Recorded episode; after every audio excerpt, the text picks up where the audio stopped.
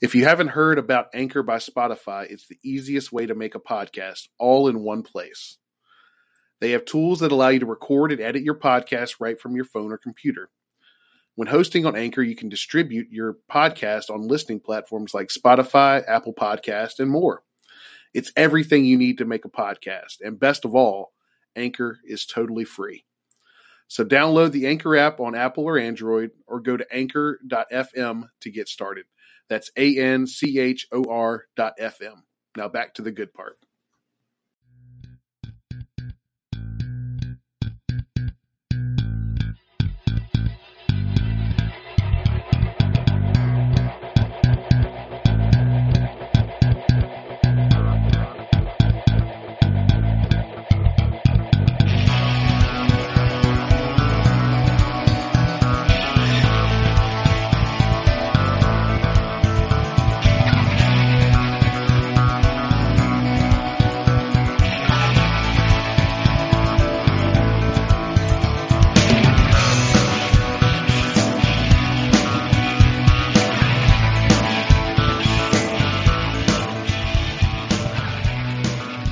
Welcome back to the Boundary Corner podcast.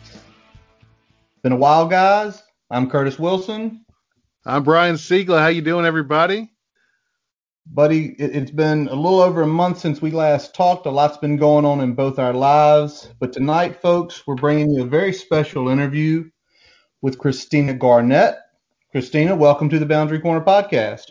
Thanks for having me. I'm excited to be here and we're very excited to have you. Um, for those on Hokie Twitter, if you don't already follow Christina, um, you need to go ahead and as soon as you start listening to this episode, that Christina G follow on Twitter. A lot of marketing insights, a lot of good takes about Hokies marketing, and that's what we're going to talk about a lot here tonight. But before we get in deep to it, um, Christina, give us a little background about yourself, how you got into marketing, and then how you kind of became a Hokie fan. Absolutely. So I was an English major in college, went to Davidson College in North Carolina, uh, was actually hired as a math teacher right out, taught math for five years. During that time period, I met my husband, um, and he is responsible for me being a marketer and a Hokie fan. I have to give him all the credit. He's the he's the MVP. Uh, about two weeks into us dating, he said that I should go into marketing because I would fix advertising advertisements and I would fix just literally anything I saw. What the what the font choices should be, coloring, copy, all of it.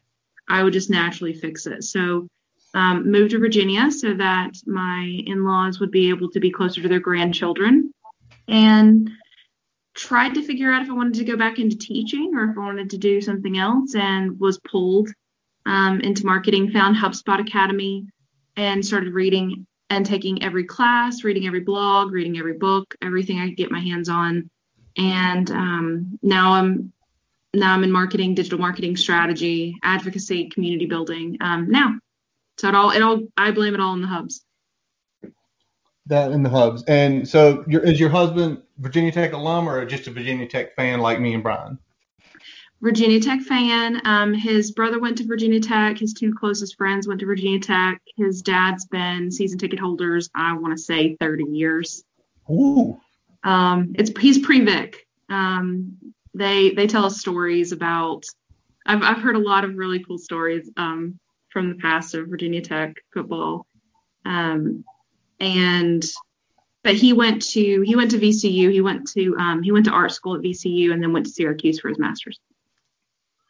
Very nice. Very. I actually work at VCU, so nice. I'm, I'm, I'm taking master classes and stuff right th- like right now myself. So I kind of have a little little bit of a similar type journey trying to change uh change streams a little past my college career. So th- that's really cool though. I mean, like I said, me and Curtis kind of grew up uh Hokie fans as well from pre- yeah pre Vick, and uh and so yeah we we've definitely kind of been living it for a while now and you know, we, we started this podcast a little over a year ago and just love doing it, love talking Hokie sports, and it's it's it's what we love.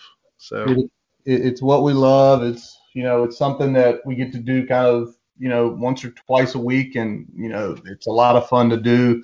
But Christina, why we brought you on here is you know a couple reasons. A, I can first remember you popping on my Twitter feed back in late summer, early fall last year, when you literally put a hand out and said, I would love to help Virginia Tech football with marketing. And you even put those very two special words people like to hear pro bono. Yeah. I am going to assume no one ever reached out to you. No. Um, that's sad, but that's not shocking. Then, you know, so we saw you do that, and then your thread on December 15th. I mean, you, we. I remember like Brian like Cindy's like, did you see Christina's thread? And I'm like, I'm going through and we're like, holy moly, you dropped so many things that night with that tweet.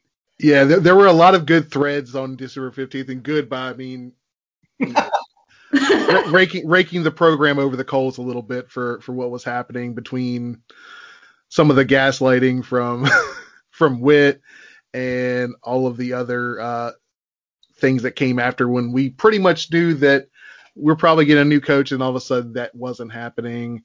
And I think the fan base that in a nutshell wouldn't have really pushed the fan base to where it was, but I think it was kind of like a culmination of a bunch of months put together of of things that were a lot of a lot of people in the fan base just said this doesn't quite seem to be going the way we think it should, and that was just kind of the uh, the icing on the cake there, and it really kind of put a lot of folks in a in a place where they were looking for answers, and I thought you had a really good uh, thread that kind of broke down to the nuts and bolts of what some of the problems are, at least on the the fan facing and the recruiting facing aspects of the program.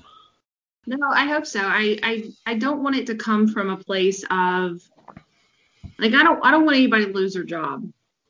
I do want things to be better, and I mm-hmm. think there's room for improvement. And so, um, for me, it all comes down to I I work in community every day. I work in advocacy. I work in being a fan of the fans. That's that's some of the work that I enjoy the most. And so I know the pitfalls of of not being able to make everybody happy. That's mm-hmm. just facts. Yep. I understand that you have a deeply rooted, passionate community, and with that, you get good and bad um, you're gonna get you're gonna get people who shake their fists. You're gonna get people who who love you no matter what. You're gonna see the gamut, and that's fine. But I think that win or lose, there are patterns that need to be addressed, and and from my perspective, everything that I'm seeing can be fixed. Every single thing can be fixed. But like most things, you have to acknowledge that there's a problem. So for me, it really came down to if we're gonna if we're gonna have this conversation, I am a firm believer in giving prescriptive complaints. If we're gonna talk about something being bad or hating something, it isn't doing any good to just shake your fist. Mm-hmm. But if you can shake your fist and explain what's wrong, then you can start taking those positive steps forward and, and really kind of focusing your energy on what do we need to do to make this better? So I, I do want to say that, and I, then I do want to give them a positive. What they're doing with Dwight and bringing Dwight Vick on is such a positive first step. It's a major first step for me. I want to give them kudos for that. I think that it's going to reverberate through the program. I think it's only going to create good things. I think he was the perfect choice to do it.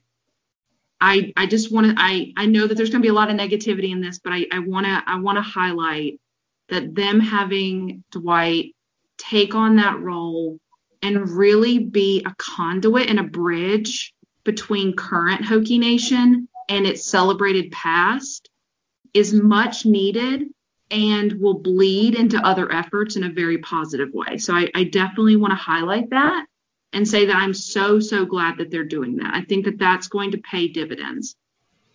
We agree with you 100% on that. We we had the pleasure back in February we interviewed the White.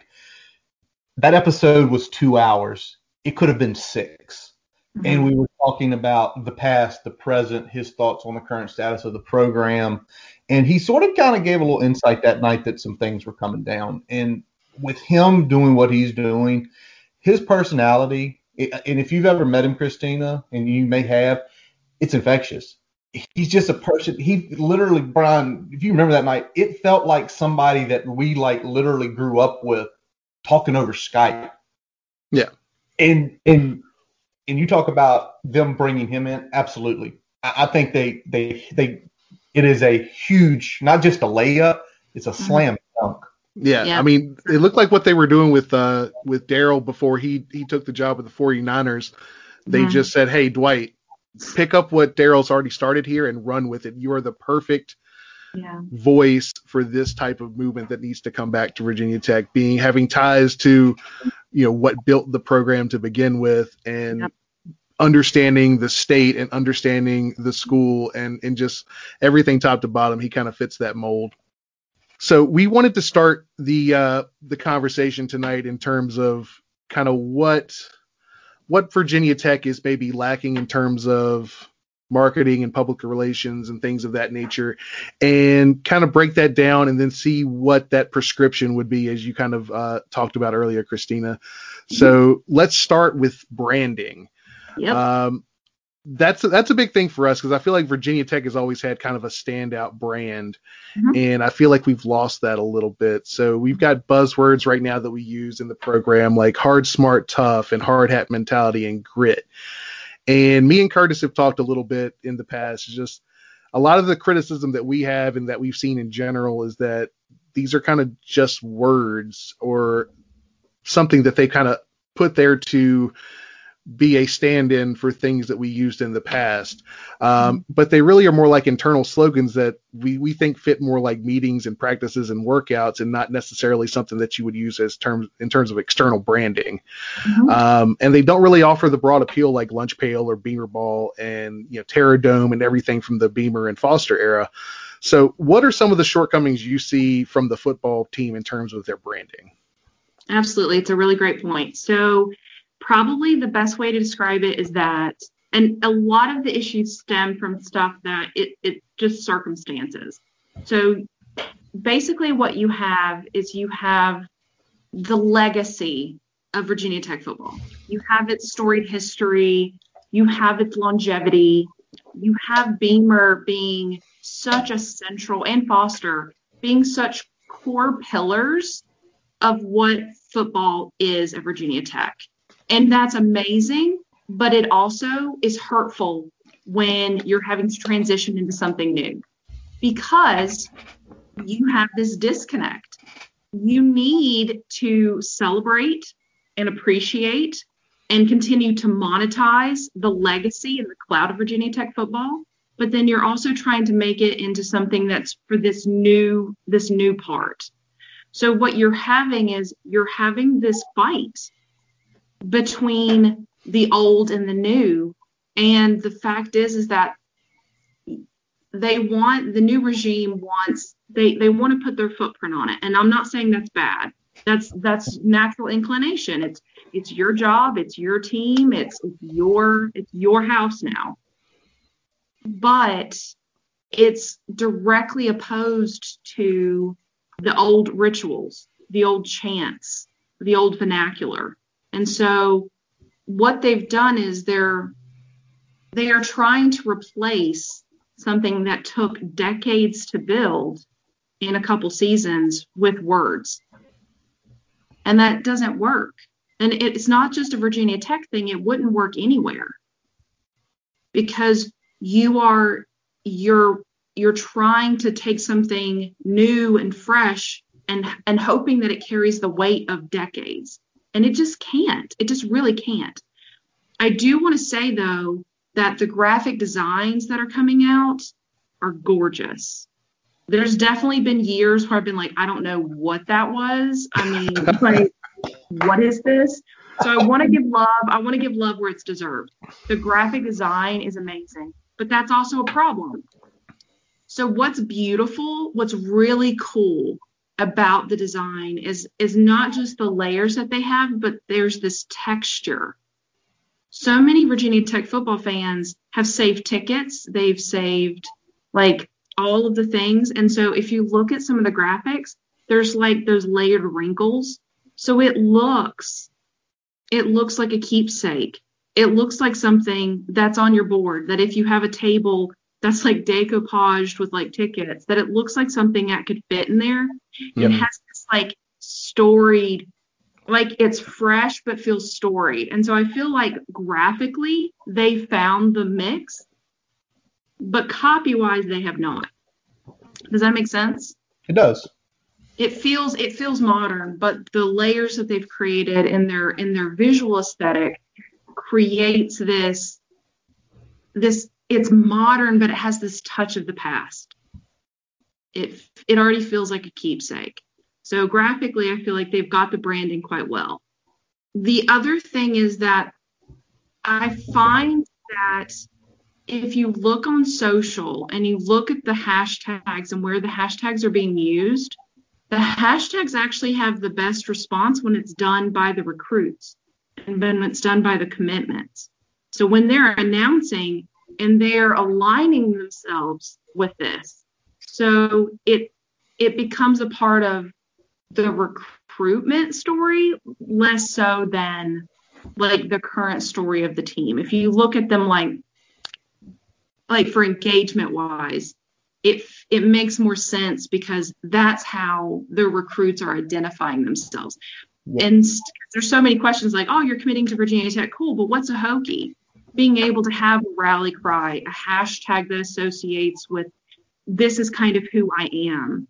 And the hard hat mentality feels very much in line of what would be our version of lunch pail?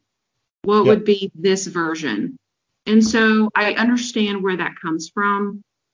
The hard, smart, tough, I don't like just because UVA did the same thing if like the next season and we made fun of it and it was it was three words and I was like, how are those three words that are worse than our three words? Like it's still a gimmick. It's still it's still a hallmark football card. Like it doesn't. And so I think the reason why the lunch pail and beamer ball and terror dome matter is that there are actions that back up those words. There are receipts. Yep. So using hashtags for hard hat, like hard hat mentality and grit and hard smart tough, that doesn't really carry anything until there's something that accompanies it. Like if you say Terror Dome, you don't hear Terror Dome, you actually feel like what that's like. Turns in your mind. Like it comes with weight. Like it carries stuff with it. And that's the point of branding. If the some of the best brands, it's not the word, it's what the what comes with the word. It's what weight carries that. Think about think about movies or your favorite song or your favorite concert or your favorite like if you go to if I say McDonald's right now, you're probably going to think about what you're going to order. What's your go-to order? Or you might smell the fries. But you have something that comes along with the word. It might even just be the jingle. But the word on its own doesn't like it doesn't exist by itself. It carries weight with it. So the thing is is that for branding, they need to continue these until they are able to create weight with it. Or they need to embrace what they what they let go which was like when you think of the lunch pail i think of all the times they carried it i think of watching them putting like the grass soil like it's not just lunch pail to me it's like i think of beamer ball there are specific plays Yep. that come into your head. It's not the word. Like that's the thing about branding is people want to put like a word and be like, this sounds fancy. Like that, that's not the point. It needs to evoke an emotional response Yeah. because that's what carries, that's what creates connection. Christina, just a few minutes ago, you said Terror Dome. My first thought was Clemson 1999, Corey Moore sitting on that bench saying those words, and I got chills to run up my arm. Yep. Because it's associated with something. Yep. And That's it's you- it's an emotional connection. You can't. do you think them trying to brand it this way so quickly was a mistake? Like, should they have just said, hey, stick with what we've got and then let something naturally happen? And that's what our brand is. I think that they really should have focused on carrying because for the for the first few years that was that transition. You have the 25, you have Mm-hmm. you have these things where they were trying to they were very clearly especially fuente's first year they were very clearly trying to create a smooth transition and i feel like they did a good job of that Mhm. and then it was planting the seeds for this new regime and what that looks like what i think that they really what i think would have been awesome was the thing is is that we are all building like no matter who you are and what you're doing you're building off of someone else's work and it doesn't make you lesser. Like Yep. Fuente is building off of Beamer's work, and that's not a bad thing. That's that's he's next. Like that's that's not bad. Just like every marketer is doing is standing on the shoulders of Ogilvy. Like it's just he's the OG, and we acknowledge and we worship him for it. And then we but we know that that will carry us through. So I, I feel like especially because Fuente was supposed to be or is, is supposed to be like this offensive have this offensive mindset.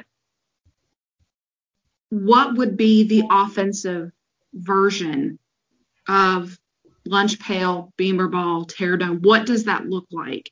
And so thinking about what people call like I just I think of like feed forward and I think of like Yeah. I Yeah. think of the things I think of the things that the fans do by themselves. I'm a big football club fan. Like I love Liverpool. So I I I see teams outside of American football. They have these rituals and so much about community building is based off of rituals. And so it creates that emotional connection. It's it's why you shake your keys it's why you move your arms to block a kick. Like you can't remove beamer ball and then expect people to still do that motion in the stand. You know, like one creates a need for the other. And the rituals also create an opportunity for the fans to participate. And that's where I feel like such a disconnect has happened. I feel like there's been moments of opportunity where, like, for example, the Barstool Big Cat game.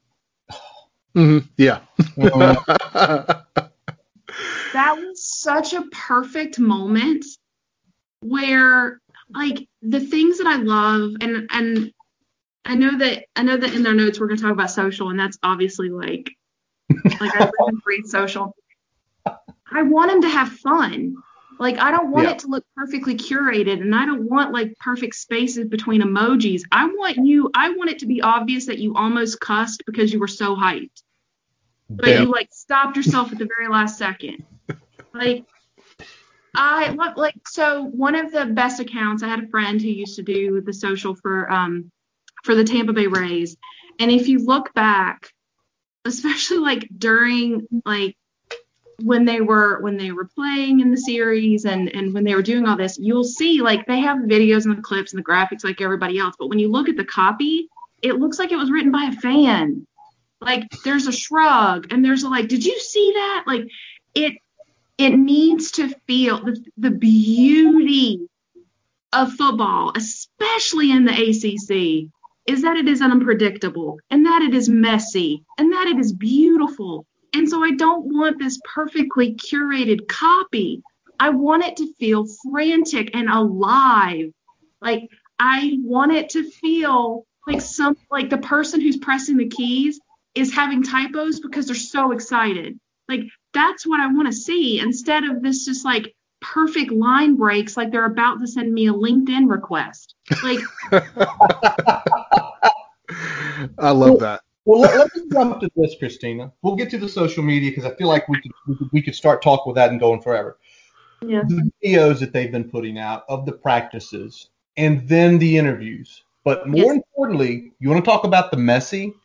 Let's talk about that Vance Vice video with Lecitus Smith and Brock.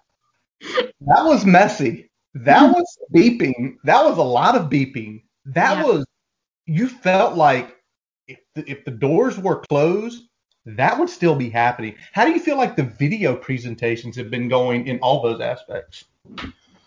They, okay, it still presents the same problem. Okay. It's creating behind the scenes access, which is awesome, and we want access. The problem is is that it's still coming from a publishing perspective and not a conversational perspective. Okay. The problem with the videos and the prob like I'm glad that they're I'm glad that they're showcasing personality. I'm glad that they're doing all those things. My problem is is that it's still one directional. Mm-hmm. And I, I would say that. this. I would say this for Virginia Tech. I would say this for any brand, honestly. And I've I've made this complaint online in relationship to other to other brands. Is that there's a lot of brands will be like, why why do a lot of people not like our content? Why is not a lot of people um, engaging and, and retweeting and sharing and stuff? And it's because you're talking at them. You're not talking with them. hmm And so there's an opportunity to connect. Like, you know what I would love? Like what I would I like those those videos have their place and I don't think they should stop doing them. But what I would love is that fan interaction. Like it's it's not enough. It's not enough. So let me give you an example. You have a child you're going to take them to go see a Marvel movie. What is your kid going to want to wear? Potentially the, either the costume or a Marvel shirt Why? because they're associating with it. They want to feel like they're one with the movie. Exactly. When you go to a tech game, what do you want to wear? As much maroon as possible. But My- why but why would you buy a jersey? You're not going on the field. Why would you buy why would you buy a jersey? To feel a part of the team. Exactly. How do you feel a part of the team when all of the focus is on content going out and it not going back and forth? Mhm. There's so many, and and the thing too, though, is like all the hashtags and everything else. Like for an algorithm perspective, that also doesn't perform well. Everything that's going to make you click out of the experience is going to have less views. I mean, that's for any platform. They Mhm. want you to stay. Why don't you have a conversation where it's just talking about, like, you know what I would love? Do a post and it says, make a Hokie fan have like show that gif of Peter Parker when his hair goes up when he has the spider sense tingling. And it's and we've seen a couple of these like make a Hokie fan have this in five seconds. Or imagine if someone asked you about your favorite game your favorite play immediately have emotion and so there's problem like I have I have problems with like calling for nostalgia, but not doing it for that purpose. So, like for example, when the first um, the first emails came out for donations after it was pretty clear there wasn't going to be a season or or people weren't going to be able to attend, I almost rewrote that email like three or four times. Like I paced angrily, like my husband can vouch for me. Like, you have work. Like don't do this. I almost wrote it because it felt it felt very much like remember standing in lane, remember jumping up to enter Sandman, and I was just like, all right, this is not working. I should cry because I can't be in lane. Yep. So if you can't make me sad, then you're not going to get money out of me. If you can't evoke emotion, I mean, and that's honestly like if anyone takes like um, if anyone takes anything out of this, is that the beauty of Virginia Tech, the beauty of any brand that does well, the beauty of any community, it's laced and interwoven in emotion. It is the most important lever you have. And you have a fan base that's angry at you and it's they they're angry because they love it so much Mhm. or they cheer you because they love you so much. The problem the problem is not hateful fans. The problem is apathetic fans. Bingo. That's the problem. That's the that's the thing that you should be afraid of. Yep. is when the fans stop caring. Them yelling at you all day long they wouldn't be so loud if they were if they didn't love you so much. If it wasn't important to them, like there's a reason why if a hokie baby is born, it will have at least one hokie onesie. It will be christened into the church of Hokie Nation before it turns one. It just will. Why would you, if you could yell at that team all day long, but you still want your child to be a part of that fanhood upon birth? That comes from love. That comes from you having that become such a core part of you. And so I've written a lot about this with community building, and I talk about how you enter a community, but the community has to enter you. Mm-hmm. It has to. Otherwise, you can leave easily. There's so many people who could have left after last year, but and and there's so many angry fans who who who could leave, but they'd rather talk and try to figure out what's wrong. They'd rather shake their fist at Whit and just be like, dude, just fix it. Like, I love you, fix it. Like, that's the thing. That's the that's the and and like the problem I had with with the Whit press conference after all that went down was that you know the the, the quote unquote Twitter mob comment that that really kind of it, it, it took it took it ticked me off a little bit just because I was like, well, I don't always agree with the people that fly off and want to fire the coach every every time something goes south. But at the same time, I'd rather have that than, as you said, a fan that's like, I don't care. I, I, I'll, you know, I like the tailgating. I'll, I'll occasionally go to a game, but I don't really care whether it's a win or a loss or any of that stuff. Because once you start getting the apathy, that's when you have a lot of the other problems that we're already experiencing, and those are going to get exacerbated when it comes to donations and people showing up for games. Well, my my thing is that the Twitter mob is real. It just is. I but I could say that for every single. I could say say that for every single fandom. Mm-hmm. Mm-hmm. I mean, I'm a Star Wars fan and a Marvel fan, so trust me, I've seen darker sides than, than Whit's. I got you. Like I've seen it. The thing is, is that those those mobs occur. Like think about what a mob is in like the classic monster movie set. They have their fire, they have their pitchforks, and they are knocking and banging on a door of the castle to get to the monster. They are ostracized from the thing that they are trying to get to. Mm-hmm. And that is what the Twitter mob is. There there is a information vacuum. They feel like they can't be heard, they can't be seen, they feel like they're locked out, they don't have all the information. And so their only resort, I mean, that's that's human nature. Oh, you can't hear me? I'll get louder. Like it's it's that mentality. We're Mhm. to the point where you ask for change, you want things to be different, and then if it doesn't happen, then you get louder, hoping, hoping now they'll hear me. But I feel like PR is at the heart of everything. I feel like it's at the heart of everything that's made it worse. So like if we're going to talk about that press conference, I saw the I saw the post from the press before I watched the thing.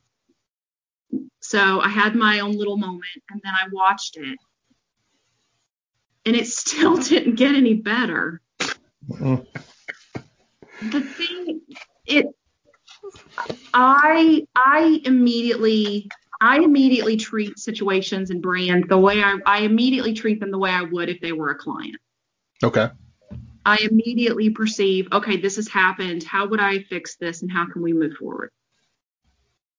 There was no fixing. That was my There- press conference. There was no fixing. You had, we had, we had come off the three worst seasons in the last 27 years. Mhm. We were a 500 program. Mhm. The writing was on the wall, behind paywalls, behind rumors. He's Mhm. fired. He's been told he's fired. And then the walkout and the way Whit presented that day, the way his face looked, Mhm. he knew he wanted to fire him. Mhm. And then for us as fans, it was this punch. No, he's coming back. This is like his first year, and you're like, his. Pardon my French, Christina. His first fucking year. Are you kidding me? He's been here for five years. Yeah. Sorry. No, don't apologize. You're good. Um, when it comes, well, here's the thing for me. There needs to be, anytime there's going to be that much emotion and anything is going to have that much on the line, there needs to be significant training, PR training for anyone who's going to be speaking in front of the press. and that goes that goes for Whit, that goes for Fuente, that goes for anybody. Mhm. Because we've already seen what happens when things don't go their way. When you're telling when you're telling press the press that like that's a ridiculous question. Like we've already seen what happens when you get angry. So my first thing would be prior to any press conference, we're going to go through the talking points. I'm going to sit at the back of the room and I'm going to say the most hateful, hot button questions you could ever possibly get because you need to be prepared for the worst. You need to be prepared for the absolute worst question. You need to know what that answer is going to look like. And you also need to not have heard that question for the first time Mhm. because seen as raw emotion. You see raw anger, frustration, and like the like the snide comment about the they don't they don't really provide that much with the with the smirk. That was frustration from Whit, in my opinion. That was him trying to find a la like find to find levity in something that he finds frustrating. And it didn't land well because it shouldn't have happened. Mm-hmm. No. And that comes down to, like I said, that comes down to PR training. That comes, and I would recommend that for any Power Five school, any Power Five school, because you have scrutiny. Like, look at Alabama. They could they could lose one game, and there's going to be fans climbing the walls. hmm If you were in, a- if you are at a Power Five school, you are constantly, constantly under a microscope. The power of your school is dictated by how many wins you have, what recruits you can get, how many awards your coach can get, how many positive press mentions your coach and team can get. It's all contingent upon creating this ecosystem of success. And so when you don't have that, you're going to get questions. You're going to get you're going to get people asking really mean, hateful things that bother you. I mean, the best example of it is imagine how many people were frustrated with the team, didn't feel like they were being heard, nothing was changing. And then Herbstreit has a really clear moment on a plane and talks directly into the camera about what is happening at Virginia Tech Yep. and there was immediate change and we had some new people come in and we had some thought process on how are we going to right this ship. And so from that moment there are people in the fan base that realize okay it just has to be the right voice to complain. It just has to be the right voice to ask questions. And so that creates a moment where you wonder the information vacuum again. Same thing about when um, he was being interviewed at baylor and we didn't find out until after that was a no. And then Whit told us he's a trustworthy guy. Yeah. But we don't know him like you do, Whit. You're expecting us to you you can't vouch for him when we didn't know. And Yeah. all we have is conjecture and all we have are rumors. Then what is what is anyone gonna do when they don't have anybody? I mean, literally all of 2020 was about conspiracy theories and what is fake news. You know what I'm saying? And so why, why would a football fan base be any different? in absence of the information, we fill in our own blanks. And Exactly. given some of the product we've received lately, those are tending towards not giving the program the benefit of the doubt. Exactly. If you don't have the truth, then you make up your own. Mm, and that's what we've had to do a ton over these last few years because we really don't know the head coach. There are stories that you know we see him and we see him as you know probably a good football coach, probably a good family man. And then you hear stories from people that have interviewed him in behind closed doors and it's like, "Oh, he's such a different person." Why isn't that different person coming into the press conference, coming into the interview. I mean, Christina, how would you coach when you hear? I've heard David Teel, Wes McElroy, John Laaser, people associated either writing about the program or mm-hmm. part of the program saying, "Oh, he's so different behind closed doors. You'd love him." How do you tell that coach that needs to be you when you get in front of that press conference, when you get in front of a video screen? You need to figure out what are his triggers to why he can be comfortable in one setting and not the other. Okay. What is it about what is it about behind closed doors that he can open up? Because I, I get it. I, I get it. I get people being introverted. I get people being closed off. I get people being protective. I completely respect that. I, I totally get it. The problem is, once again, it's a Power Five program, and it is a, but it's it's it's a cult of personality. Mm-hmm. I mean, if think about it this way, if Harbaugh didn't have a personal brand, how on earth would he still like? I'm still shocked, but how would he be Michigan? Curtis is a 49ers fan, so he's got another side of that relationship that he can talk about. So Harbaugh cult, was a good pull there. but it's cult of personality. Yep. And so when you think about it, and and that's the thing too is Beamer was at an advantage because he it made sense why he didn't have a social media presence. Yeah. It, it, it made sense. And so there was there was no like like the entire fan base isn't going to clamor for him and be like, dude, you need to be on Twitter. Like that's that's not going to happen, and it and it didn't happen. Um, but if Fuente's going to be on Twitter and he's going to respond and he's and you're going to have these moments, then we need to determine what does it look like for him to feel comfortable like that, and doesn't mean that he needs to have like calls in his office or calls in on his back porch? Or like what is it going to take for him to feel more comfortable? And then how can we make that come forward? Um i i'll com- I, I don't want to compare but i feel like i need to compare it to mike young. Whew. i'm good with that. He's he's so affable and so just comfortable that when he speaks, like I just I love the picture of him sitting watch like eating popcorn. It's like one of my favorite things. It gives me such beamer energy. Yep. Because yeah. it's just relaxed but cool. Well, I I also feel like because Mike Young, it was always his dream to be here. Yeah. That now that he's here, it's like when you know you're at the right place at the right time, you know where you're supposed to be. It's like that man is sitting in his life. Yep. Like yep. knowing I'm supposed to be here. And I feel like maybe because Fuente's still trying to like shake off the beamerness and and make things his own and he's not hitting the strides that I think he would have he would have wanted for himself. Maybe that's why.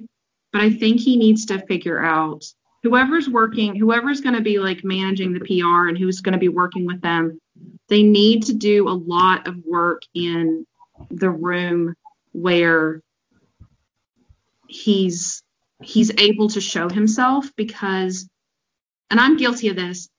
I just remember all the times he would get mad during a football game and it was just like the oh, it was my favorite part of the game. Yes. Yes. I was like, I don't care if you're angry, but show me something. Like show me that you're in there. And so like he's yelling and I was like, yes, Winter, yes. Like the game a few years back where like full Narduzzi meltdown.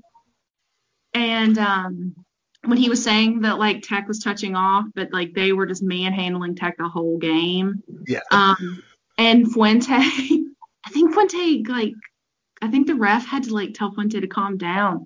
Like I got I stood up and clapped. I was so I was so hyped.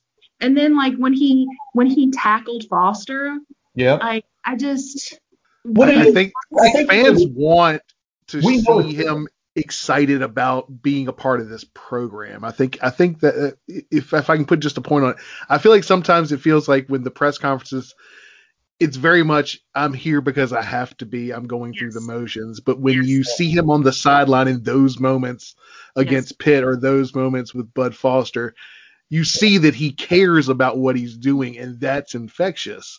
But he doesn't bring that to the other avenues of the of the coaching responsibility. And as you said, being a Power Five coach is like being a CEO. You can't hide your CEO uh, in in these key moments, like when they interview for another job, and then you have this other guy come up and explain about it. Like, no, you're the football coach that just did this. You mm-hmm. talk about it. You explain why you're coming back to Virginia Tech.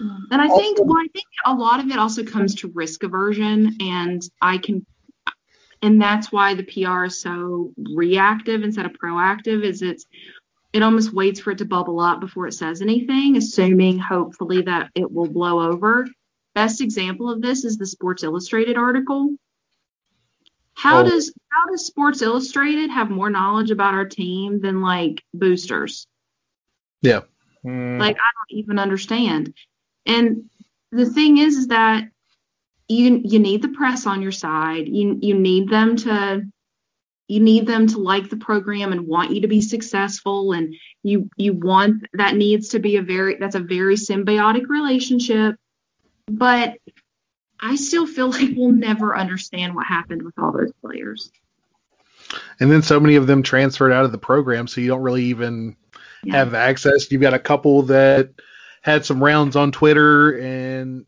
now, now the fan base based on that information and based on nothing coming out more or less from the program directly, it's like, okay, well, we've got these accounts and we got the SI stuff, but we really have nothing official coming from the football program directly. We're we're over here making our own narrative again, and they're just playing damage control after the fact and trying to clean up that mess. And it's not just affecting fans' perceptions of the program, but it's ref- you know affecting how recruits look at the program mm-hmm. as well.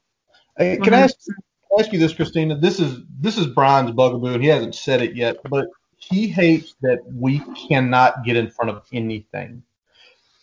The the spring game being canceled literally an hour and eight minutes before Ralph Northam, which we knew was going to be announced.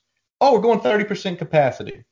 Yeah. Um, there's been other times too where Brian's been like, get out in front of these easy things where you don't, as Brian just said, play damage control. So when you see this happen, I want you to think about my partner here's face and how he gets angry. And I'm usually the one either getting the Skype or the text messages like, get in front of this. This is your job. This is easy. It's the easy stuff that bothers me. Um, I'll go to the spring game. Whether I know people either want to have it or don't have it. That that's beside the point. But to me, you made this announcement on your own time. No one told you you had to make this announcement at a given time. Mm-hmm. You choose number one before the Northam comments that day. Number two, you either didn't see fallout coming from this or you saw it and decided oh. we're going to announce this now, but announce our contingency for this an hour later or three hours later or the next day. I can't remember what it was, but include what your contingency is if you're not going to have the spring game in the announcement that you're not having the spring game. Agreed. Well, I think I think for me it it comes down to you need to be prepared for the worst. In press conferences and any of this, and no one could have seen no one could have seen this coming. And we saw this. I mean, I I'd, I'd like to think that the NCAA thought I was bullying them last year because they were useless, but I don't know. Always. but there's supposed to be, there needs to be someone, and it's usually good if it's your PR person because they need to they need to be able to smell trouble before it hits. But you need, for the Marvel fans, you need a Doctor Strange. you need a Doctor Strange on your team. You need someone who's going to be able to see like full game theory what are all the ways this could go? What is for what are the possible things? What are the possible things that we could do? What does each variation look like? Assuming this is the next is the next thing, what happens? And then communicating it fully with whoever needs to know that so that you have everything in place. So when you know that all right, governor's going to say this, cool. Well, this is this is the contingency plan that aligns with that directive. We can have a landing page made up. We can have it live quickly. We can have everything that we need. But it comes down to planning. and being prepared for the worst. When you have a when you okay, perfect example. How many years did they ask for donations after a football game loss? Every game. Isn't that something you could have paused or purposely sent the donation email before the game in like a hype kind of deal? You know what I'm saying? Like Yeah. it's it's the little marketing and PR moves that they stopped sending the emails asking for money after the after the losses because everyone got really angry and loud about how that was a bad choice. You just got blown out by Pitt. How about donate to the program?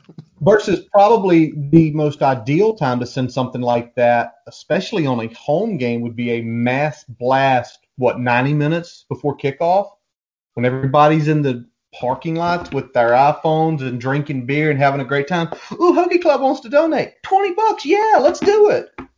Is that something you're talking about? Like the opportune times. Like if you have Mhm. a win, again. If you have a loss, no, don't think about that. Mhm. But what's your contingency plan for next week? Mhm.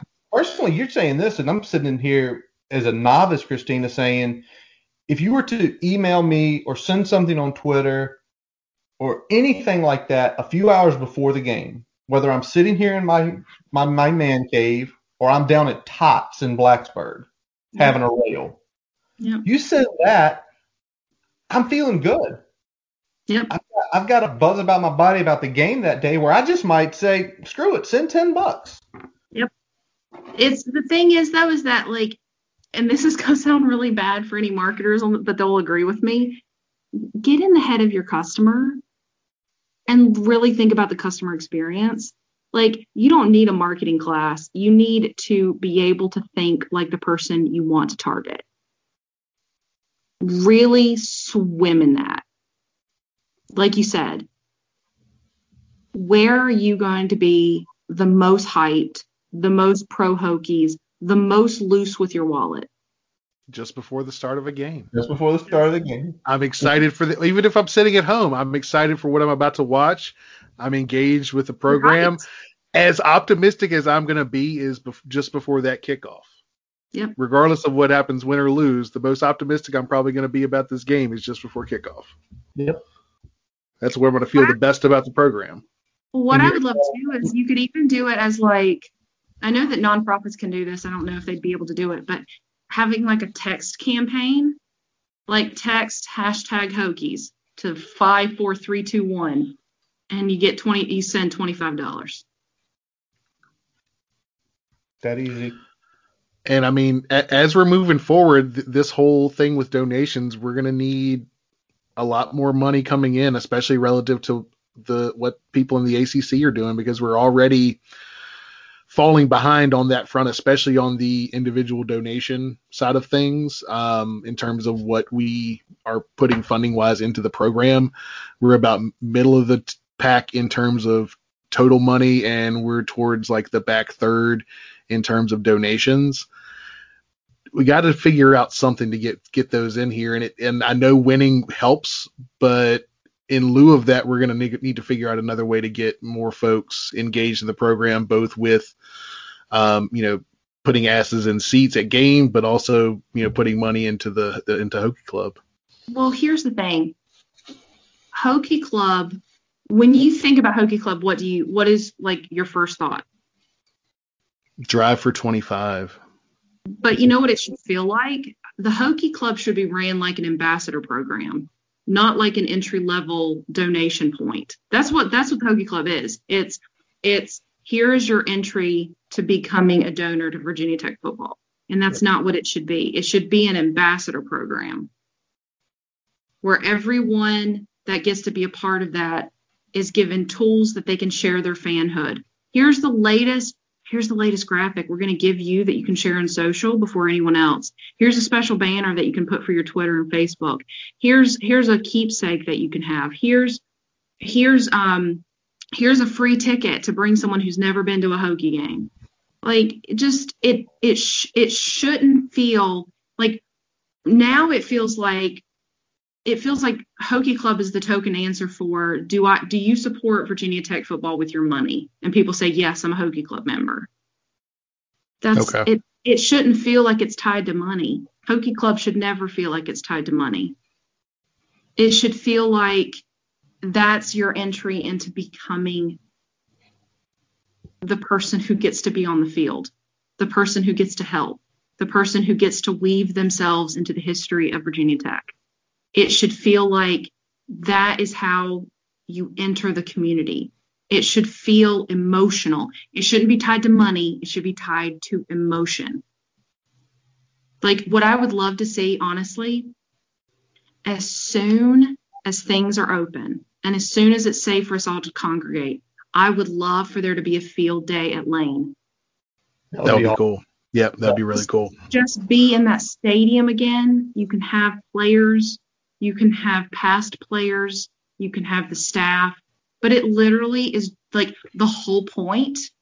The whole point is you go and you get to stand on the field and you get to meet some of your favorite players and you get to hang out and hug your friends that you would normally you you haven't seen in months but used to tailgate with all the time. Just do like a $50 a ticket field day and you get to go and you get to hang out and you get to hug your hokey friends. There you go. Let's talk about that a little bit more because I feel like in terms of the events that are engaging fans and getting fans access to the players and things like that.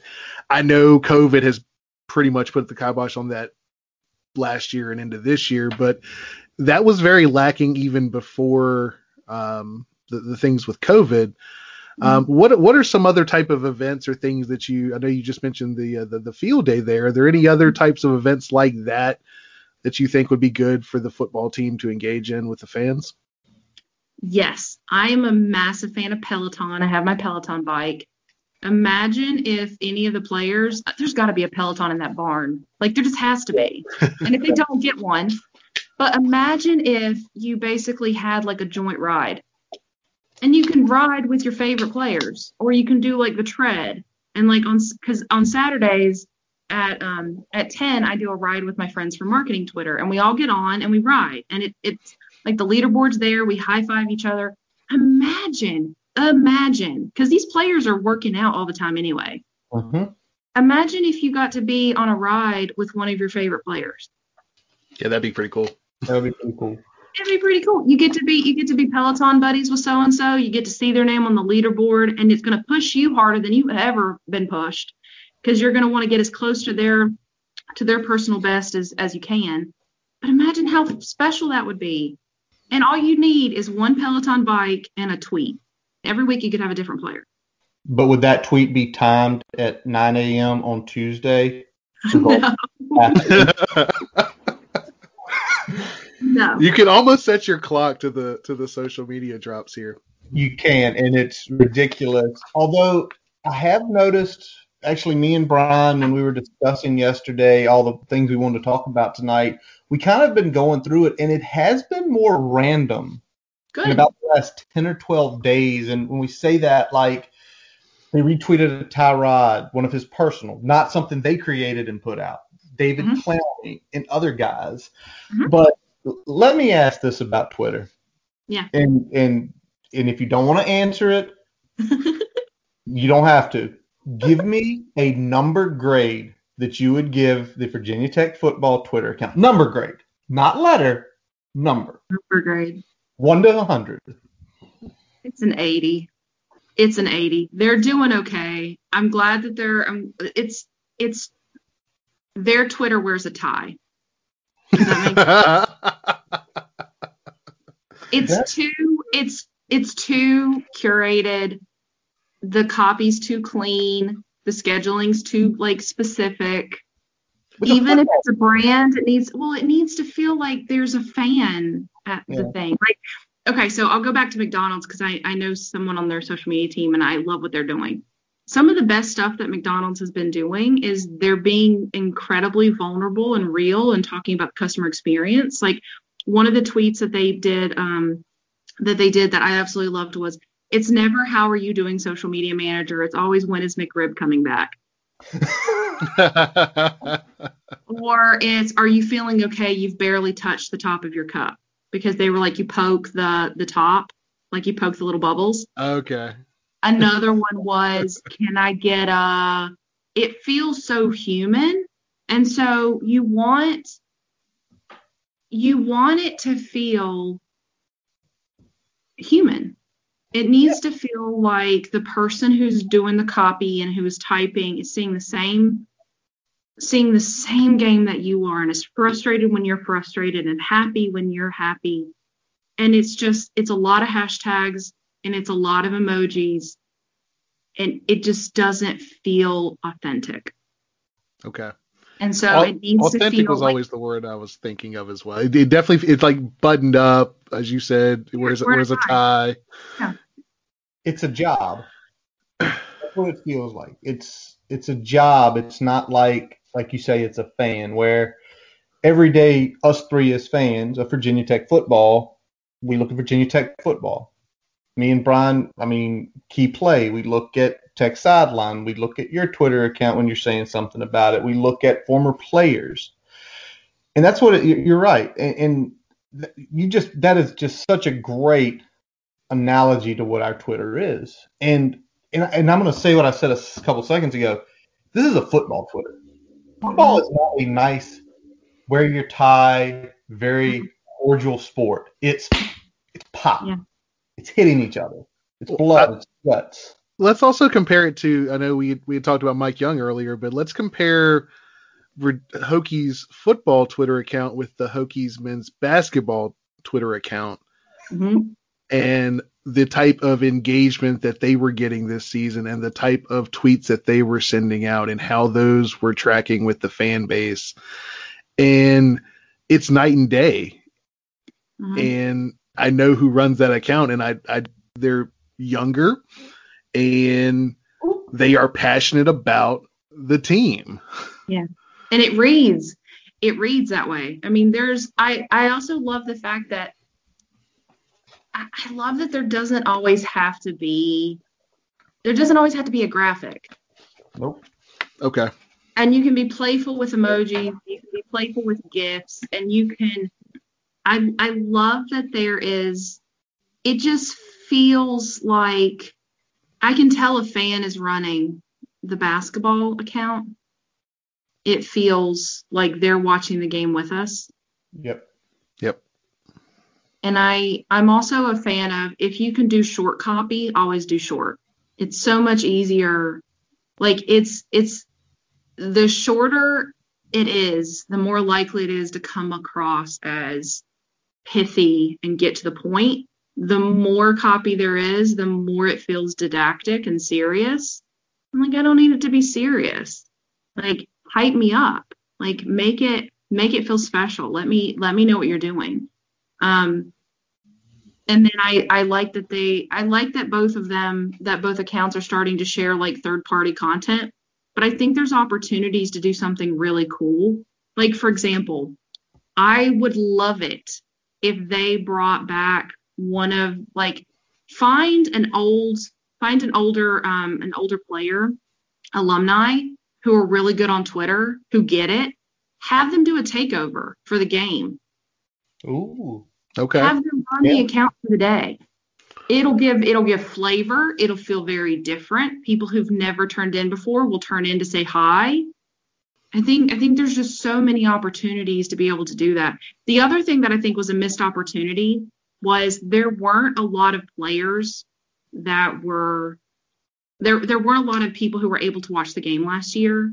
And there were a couple people who were able to go and did like a few minute lives but what I think would have been really, really, really cool is they because they asked for money. Like, can you we'll we'll we'll take your money and you just like forgive your seat. Yeah. Mhm. Yeah. What if you did a private like what if you did a video, you linked it and you have a camera from one specific seat. It could be at the 50 yard line. And you just have someone recording live and you get access to that to that feed so you Yep. get to watch the game from that seat for the whole game instead of watching it on TV. You get to actually, it's as close as you're going to get to feeling like you're in the stadium. And you, you could pay extra for it, whatever you wanted to put for it. But you can call it like the 50 yard, the 50 yard seat. Mhm. Yep. And someone will be there and they'll move the camera as the plays are happening.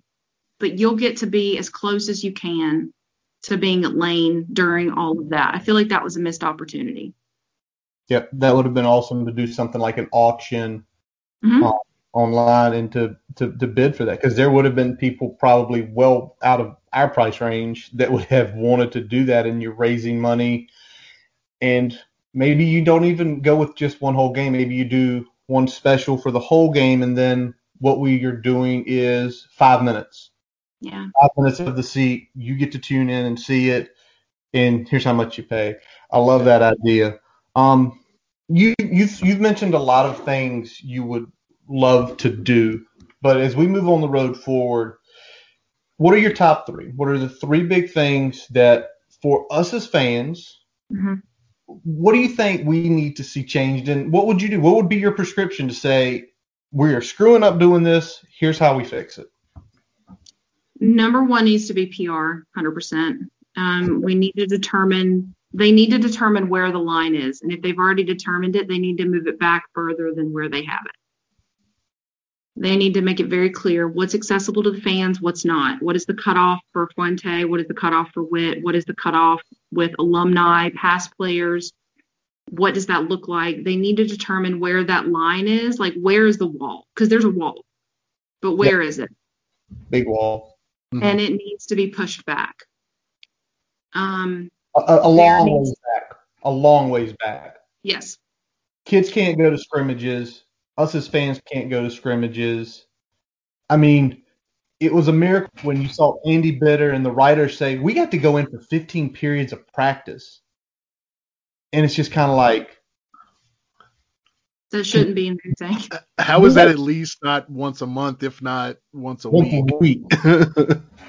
Number one, PR, pushing that wall. Yes. Okay. What's second? You, second is you need to rebuild the relationship between the press and the the admin and the coaches. And that's going to come down to being prepared for interviews, being prepared for press conferences, being prepared for things that are completely uncomfortable. And so that's going to come down to practice. That's classic PR. Having like literally me, me or someone in the back of the room shouting out the one question they hope no one asks. Because you'd rather me ask it or the PR person ask it than someone who works for the Roanoke Times or someone else. And then Yeah. you wind up yelling them out of the room because you need that person on your side. You need that person to want you to be successful because they're going to be paid to cover you whether you win or lose the game. Yep. You Kinda want like- them to hope you win. Kind of like when Mike Barber asked Fuente after the Pitt game, hey, have you thought about 100%. potentially taking over play calling? And he answered, that's ludicrous crap. And every single one of us fans said, bullshit, it's not ludicrous crap. you need to answer this question, sir. The best the best we looked all season was when was the first game when he called the plays. I'll just lay that out Hold there on. where God put it.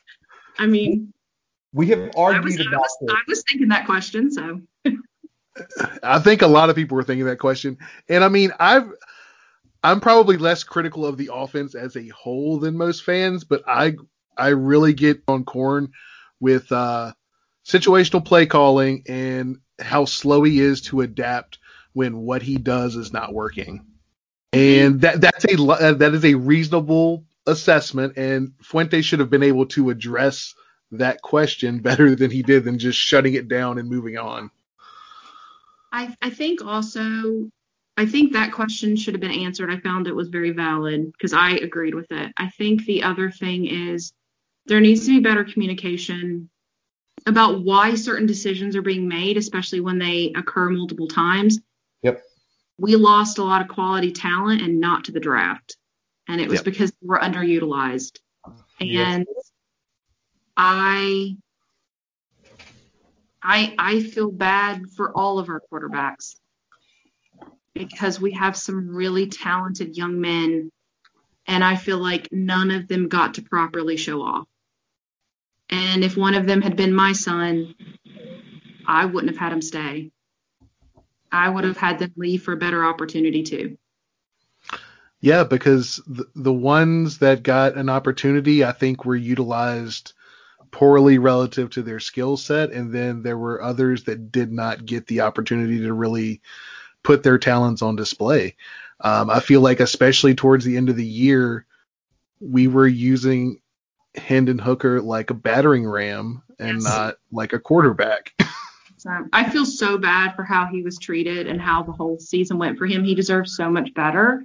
Yep. I think it also, I think the lack of PR training also impacted how press conferences were handled because they they were prepared for the worst and the fact that they knew they lost a game so they knew like something bad was happening but not prepared in the fact that they were ready to speak and so Mhm. because of that what you have is the continued excuses like I what I loved about Beamer and what I love about good leaders in general is that when it's a loss, they take it on themselves. And when it's a win, it was all the players. They had no part in the win. They had everything to do in the loss. And that is the opposite of what we've been seeing. Yep. Mhm. Yep. In fact, even from the administration, it wasn't the coaches and it wasn't the players and it wasn't the losing season. It was the fans' fault. Like somehow, like I personally would have like destroyed Narduzzi myself. Like, like the fans will. I'll freely go up and put me at like take me off the bench for that game. I'll run straight for that man. yep. So it's the the the defensiveness and the lack of accountability is problematic. I'm Yep. a firm believer that the best leaders they take the responsibility when things go bad and when things win, they are the first to share the glory. And that Beamer did that really well. He even did that with other teams. Whenever they would lose, he was always so gracious about the other team and talked about how they were well prepared and and so I think a lot of that comes down to the just needing needing training and needing someone to explain what it's got to be like in that press conference because the Power Five stress is only going to it's only going to keep coming. And the thing that bothers me too, and I've seen fans say this, and I've also seen the administration say this, and and and other people. But you can't use COVID as an excuse because COVID wasn't a Blacksburg problem. It was a global problem. We're not the only people who had that issue. We also weren't the ones who had it the worst. And the game that we performed the best was the one where we were losing the most guys. So that's not it. Like, you have to explain to me why the first game out, we had the most players gone, we had the most coaches gone, and we performed like we wrecked that game. It was glorious. So the, the excuses of COVID is not going to work because the entire world dealt with that. And Yep. the entire like the NCAA turned its back on all the teams, not just Virginia Tech. Like Yep. The ACC had to figure out its own thing. Every division had to figure out its own thing. Everyone had to figure out what was happening. Every school had to figure out what they were going to do and what not, what they weren't going to do. And so, yes, changes. Yes, it was a massive challenge, but it's It's everybody's challenge. it's everybody's challenge. So that's not it. Like, you have to accept that like something bad happened to all of us, and some teams adapted better. Coming later this summer will be Brian and Christina's NCAA bash session. I'm sure y'all can do I'm so here for it. Oh my gosh, I'm so here for it. oh gosh. Uh, there, is there a worse governing body in the world? Maybe, maybe, It's FIFA. maybe FIFA. Maybe Only- FIFA. Yeah. It's FIFA than the NCAA. Hold on. This is a whole. FIFA and the Olympic and the Olympic Committee are the only two worse than NCAA. There NCAA. you go. No more content because now we automatically have a reason to bring you back in somewhere from three to four months. We go on that. So, what's your third? What's your third thing that you say this has to change now and it's going to help the program immediately? You need to. You just got to make it fun again. You just, Okay. you just got to make it fun again. You just got to make it feel. The, the the beauty of Virginia Tech is that it's big while feeling small. It is. It's huge while feeling intimate. You're I I am an INFJ by nature, so I'm introverted. You can't probably tell, but I'm introverted. But I I because of that I don't like crowded areas. Like I'm I'm not a crowd person. except for two things, well, three things. Um, Lane Stadium, mm-hmm. inbounds the conference, and Foo Fighter concerts. There you go. Because you go in there and it's electric, and you're surrounded by tens of thousands of friends. Yep. You're not strangers in Hokie Nation. You could be on the other side of the world, and if you if you're in the airport and you see someone else wearing a Hokie a Hokie anything, Mhm. you don't just walk past.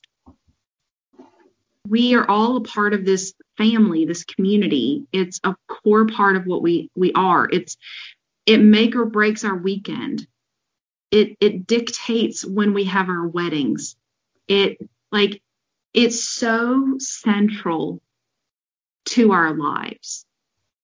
And so all of this with the losses and the stress and the rumors and the worries and the the the, the fear of instability and not knowing what's going to happen next it's drained a lot of fans.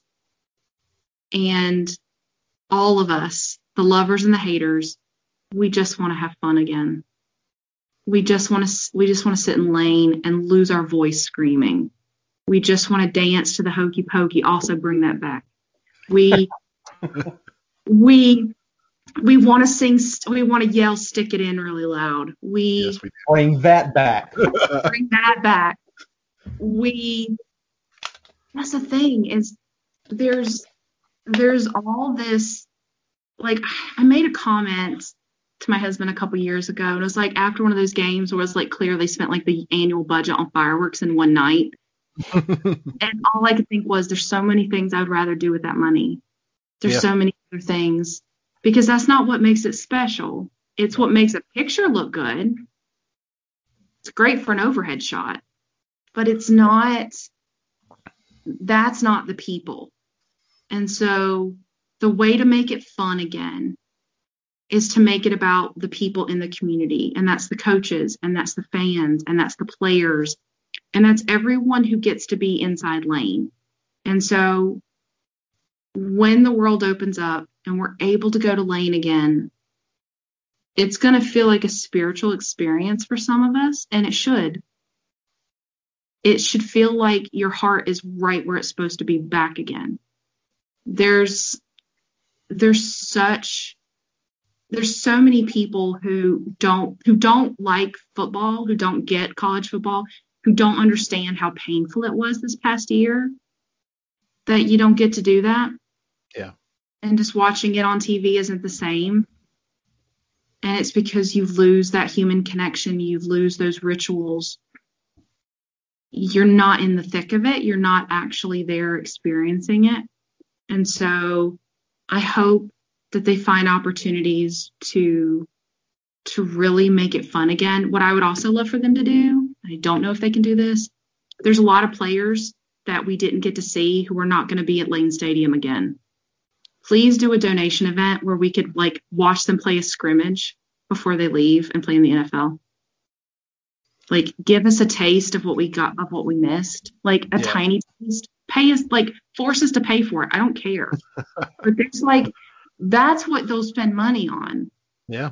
I mean, we missed out on seeing probably one of the better athletes that's ever been in Virginia Tech play in 2020. Yeah. Yep.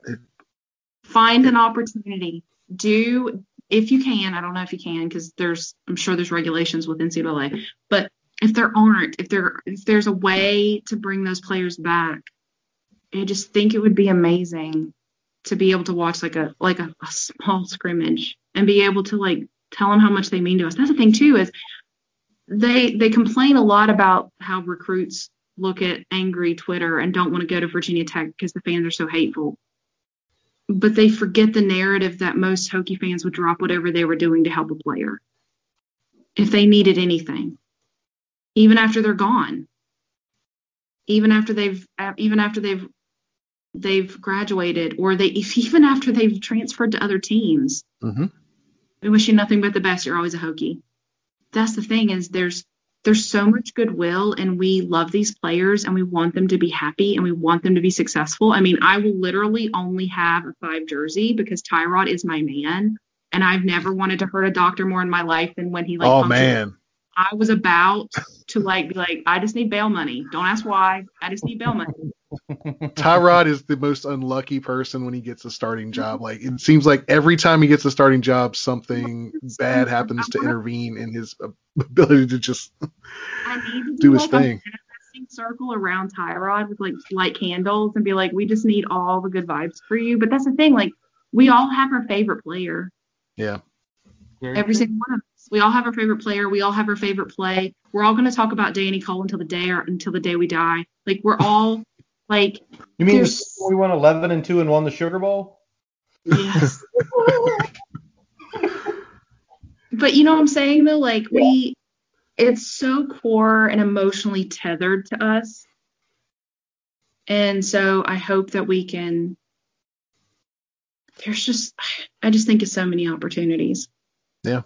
I just I just think of so many opportunities. Like I would love to love to go to Lane, love to have tailgates, love to have like that's the thing too. Like next time there's like a drive for drive for money for the campus or even just even just for um, the football program or athletics department in general do a tailgate and the tailgate you choose you pay a ticket for that and that's the tailgate you go to. So if you want to support the basketball team like you go to the basketball tailgate.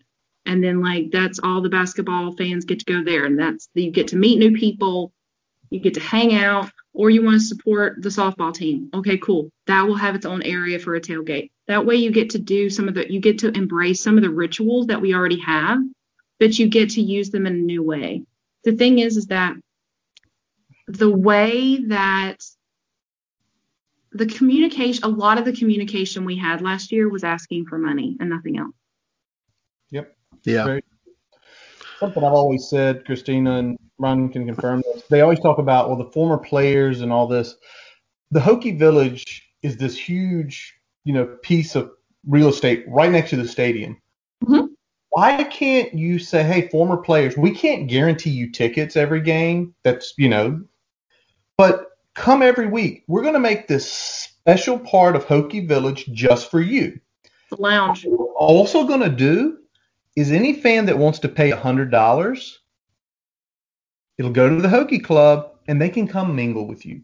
Do you know how much money they would raise every week because, for example, Christina, Tyrod's in town. He's going to be at this Hokie tailgate. Christina's elbowing people to be the yes in line to get. 100% but i'm like, throwing my credit card at people yeah Kevin Jones. Oh, Kevin's going to be there. Brian, dude, our wives are going to kill us. we see that money taken out, but dude, I want to meet KJ. Things. But l- let me ask this, Christina, and kind of let's let, let's let's start closing it out here because I feel like like if we were with the white, we probably could talk another hour with you, and if the baby wakes up, I'm dead. So I don't want that. let me ask this: winning, how does that impact this perception of how we're looking at marketing? You know, we've broke down a lot of, we went through a lot of the shortcomings where we're screwing up. But right now, this team that is currently going through spring ball, Mhm. Brian put here nine wins. Let's say they win 11 games this year. Mhm. Does that sort of cover up the, the 100%. shortcomings? 100%? Yeah, it's a honeymoon period. When you're in the honeymoon period with someone, think of it like a relationship. When you're in the honeymoon period, you see some of the other things, but you're just so like in love and just like, oh, it's just so wonderful. When you are mad at somebody, you you get hyper focused on everything else you don't like about them. All all the flaws are like more obvious than they ever were before. Mhm. So if, if they win, you forget all of this. You ride the high. What what PR? What press conference? We won. the flaws become features when you're winning 10 and 11 Yeah, games. yeah. The flaws, the flaws are intr- like, oh, he's eccentric. Like he wins. Fuente, Fuente gets a like Fuente is unbeatable, and he cusses out the press. He'd be like, that's hilarious. Like, he's sticking it to those fake news exactly, guys. Exactly. It completely it completely changes your your relationship. So if if if winning changes, it hundred percent. I mean, there's still going to be like the naysayers, but they're going to be really soft compared to how loud the fans are. It Well- all like the biggest the biggest way to undo it like short short term you got to win the game long Yeah. term you got to fix those other issues but yeah it's like a honeymoon period if you win the game you forget Well, well, also the naysayers be like, well, hey, he went, he was terrible the last two seasons. Everybody's going to basically give them the finger and be like, go elsewhere. We just won 11 games. We won 10 games. We beat Notre Dame. We don't. I, I do have to say though, I wish there wasn't so much infighting. I, I find that I find that Hokie Twitter fights amongst itself more than it fights against the team, like against those. And as someone who didn't go to Tech hmm and also has negative things to say, there's definitely been times when my fanhood has been questioned, and like I'm not a real Yep. if you and that's and and my thing too is that I find that that's that's been really polarizing because that I find that that doesn't just hurt the team, but that hurts people who are potential fans because there's always that barrier of entry of like what actually does it take to be a Hokie fan? Does it mean that you go to Lane? Does it mean that you went to Virginia Tech? Does it mean that you've been a season ticket holder forever? Does it mean that does it mean that you you know like you're a Metallica fan? Like what what is the true definition? And so to fill that stadium, you need more than just grads. And Yeah. you need more than just Metallica fans. And you need more than just season ticket holders. Like everyone's money is green, Yes, it whether, is. no matter where they went to school, no matter no matter how little or how much they give. So I think I think my big thing is I wish that there was I I wish that all Hokie fans would remember that our north star is the program and that we want it to be successful and that we're going to disagree on things and some of us are going to protect some coaches with like every fiber of our being and the others would leave him off the bus in Florida somewhere but we need to remember what our north star is Mhm. and not question someone's fanhood because we differ from them and we disagree. So less gatekeeping and less fan carding just over the little things and focus on what's Yeah. best for the program. What do we love about the program? How can we make this program more fun and better? Yeah. Whether you hate Justin Fuente or not, it is better for this program to win and he remain the coach than us being the dumpster and he get fired because that's a lot of digging out you have to do. Yes. Yes. So- I'm just gonna say people are watching, so if we if we do if he does let's say there's another bad season and he's let go, Mhm. there's a lot of people watching that meter of how much the buyout's gonna be. And so there's going to be conversations about money, but there's also going to be conversations about how how how long are you willing to be given a chance in order to be successful. Mm-hmm. So you need to you need to weigh all the odds. And I'm not saying he should be fired. I'm not saying he should stay. There's definitely pros and cons of each.